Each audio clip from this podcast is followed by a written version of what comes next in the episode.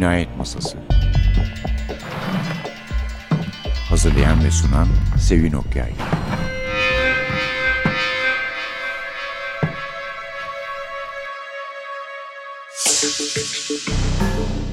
Merhaba, MTV Radyo'nun Cinayet Masası programına hoş geldiniz. Efendim, yeni bir kitap var, o kitabı size tanıtalım dedik. Bir de yazarını, gerçi söz vermemiştik sonra hayal kırıklığı olmasın diye. Sultanı Öldürmek diye bir kitap. Ahmetciğim, hoş geldiniz.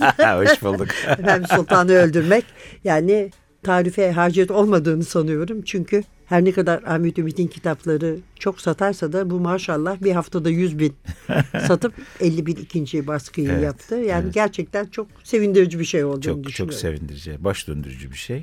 Umarım devam eder. Bu ilk satış önemli ama sonra asıl değerli olan insanların okuyup birbirine tavsiye etmesiyle beraber süren nasıl devam eden bir şey. Nasıl gider genelde? Senin kitaplarında öyle bir gidiş var mı? Baskı yapar çünkü biliyorum yani. Genellikle şöyledir.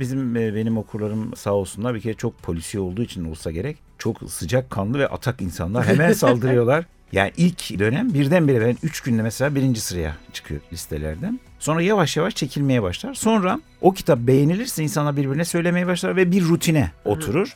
Bir ay sonra kendi rutinini bulur. Evet. Ama belli bir şey de satarak gidiyor. Tabii, yani sürekli. O rutinde değil mi? Şöyle oluyor genellikle. İstanbul Hatırası, Bab-ı Esrar, bunlar ayda şöyle söyleyeyim 2000 civarında hala satmayı sürdürürler. Her ay 2000 civarında. İstanbul Hatırası çok da beğenilen bir kitap değil mi? Çok beğenilen bir kitap. İşte Bab-ı Esrar için aynı şeyi söyleyebiliriz. Evet, böyle devam, bir süre sonra rutine dönüyor. Diğer kitaplarla beraber, çünkü 21 kitap oldu yani çizgi romanlarla beraber. Okur şimdi bir Ahmet Ümit kitabını sevince giderek hepsini almaya başlıyor ve hepsini de birden alamıyor tabii insanlar. Gitti, bu bende yokmuş, şu eksikti, bu filan gibi giden bir süreç oluyor yani. Evet, başta çok bir satış. Bunu neye bağlıyorsun? Ya bence bir İstanbul Hatırası'nın etkisi olduğunu düşünüyorum. İkincisi, şimdi bir tür oldu. Çok şanslıyım o açıdan. Okurlara teşekkür etmek lazım. Bizim kitapları okumak onlar açısından özel bir şey oldu. Yani çok değerli yazarlar var ama her yazarın bir tarzı var. Bizim kitaplar böyle hızlı okunan, meraklı okunan, içine tarih ögeleri falan böyle bir tiryakilik yarattı ve çok yaygın bir kitle üzerinde, açıkçası okur kitlesi üzerinde bunu yaptı. O nedenle daha çıkmadan başlamıştı zaten.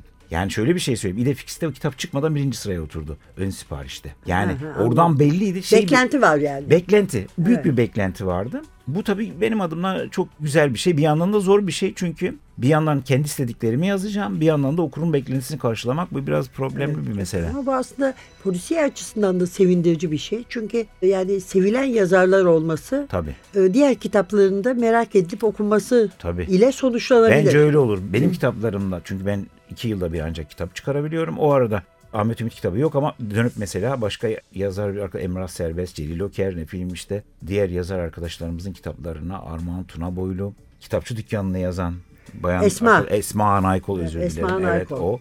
Onun ismini unuttum, daha pek çok arkadaşımız var. Onların kitaplarına yöneliyorlar. O da güzel bir şey. Çok değerli yazarlar. Çağatay Yaşmut var. Çağatay Yaşmut var. Aynen öyle. O da çok değerli bir polisiye yazar arkadaşımız. Osman Aysu falan, yani hep onlara yöneliyorlar. Osman Bey de hep belli bir düzeyde daima yani. Ya ona yöneliyorlar. Bu sevindirici. Sevindirici, çok sevindirici bir şey. Şimdi her zaman olduğu gibi Ahmet Ümit kitabından 3 bölüm okuyacak bize. Gerçi bir gözlük heyecanı yaşadık ama Allah'a şükür sonra çözümlendi. Girişten mi Ahmet? Tabii bence ilk bölümden bir okuyalım istersen. Buyurun.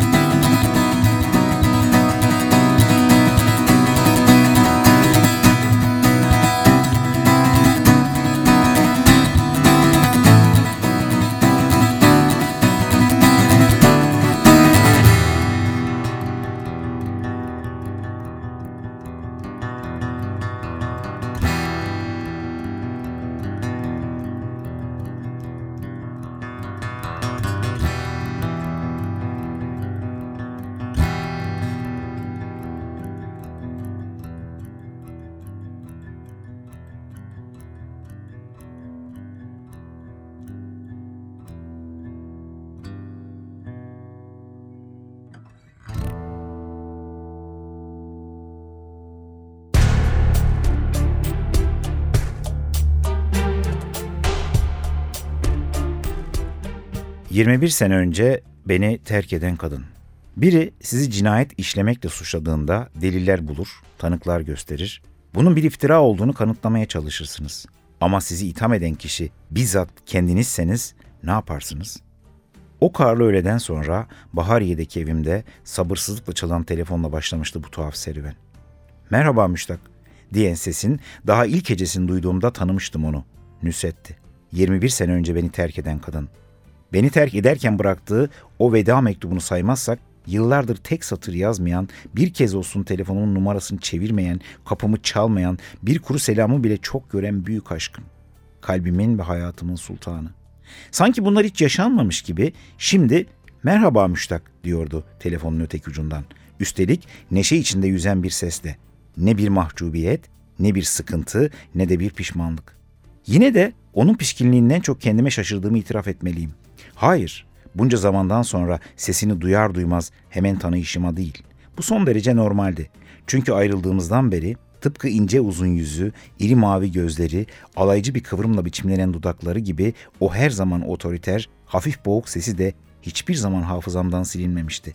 Tuhaf olan yıllardır bir gün olsun aklımdan çıkaramadığım, çıkarmak ne kelime, uzaklardaki varlığını, hayatın anlamı, vazgeçilmez bir ideal, kusursuz bir tanrı imgesi haline getirdiğim, anılarını kutsal bir ayin gibi her gün hatırlayarak hep canlı tuttuğum kadın, hiç beklemediğim bir anda beni arayınca zerrece etkilenmemiş olmamdı.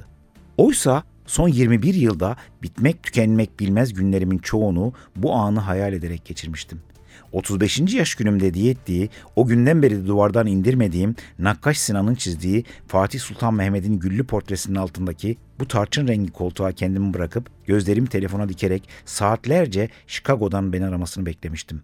Hatta kimi günler biraz da uykusuzluk ve içkinin yardımıyla telefonun müjdeli bir haber verir gibi çaldığını, ahizeyi kaldırdığımda onun kederle iyice boğuklaşan sesini duyduğumda "Yanılmışım Müştak, burada aradığımı bulamadım, gel beni al" dediğini sanmıştım. Ama tuhaftır, yıllardır hayalini kurduğum o rüya gerçekleşince ne heyecan, ne mutluluk, ne de bir sevinç uyanmıştı içimde. Sanki daha dün gördüğüm sıradan bir arkadaşımla konuşuyor gibiydim. "Merhaba Nusret." Benim ruhsuz, renksiz, ahenksiz sesimin aksine Nusret coşkuyla atılmıştı. "Nasıl yahu? Nasıl tanıdın sesimi onca yıldan sonra?" Bazı şeyler hiçbir zaman unutulmaz demek geçti aklımdan. Hayır, onu önemsediğimi bilmemeliydi. "Çünkü sesin hiç değişmemiş" dedim yapay bir tavırla. "Hala genç." Kendisine duyduğum bağlılıktan o kadar emindi ki sözlerimdeki sahteliği fark etmedi. Neredeyse şuh bir kahkaha koyverdi telefonun öteki ucundan. "Genç mi? İlahi Müştak, 60'ıma geldim, gençlik mi kaldı ayol?"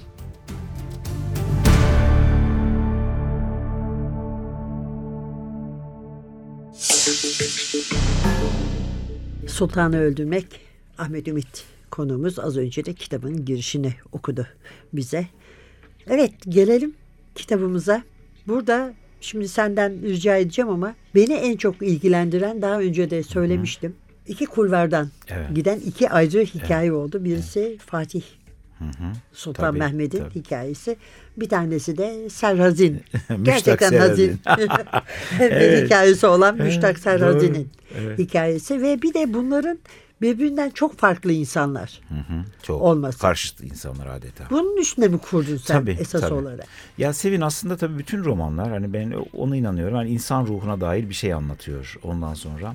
Ve yarattığımız karakterlerin hepsi de yahut anlattığımız karakterlerin hepsi de bence bunu açıklamak için bulduğumuz yöntemler, buluşlar diyelim. Şimdi burada hakikaten iki karakter var. Bir tane romanın anlatıcısı olan Müştak Serhazin diyen bir tarih profesörü.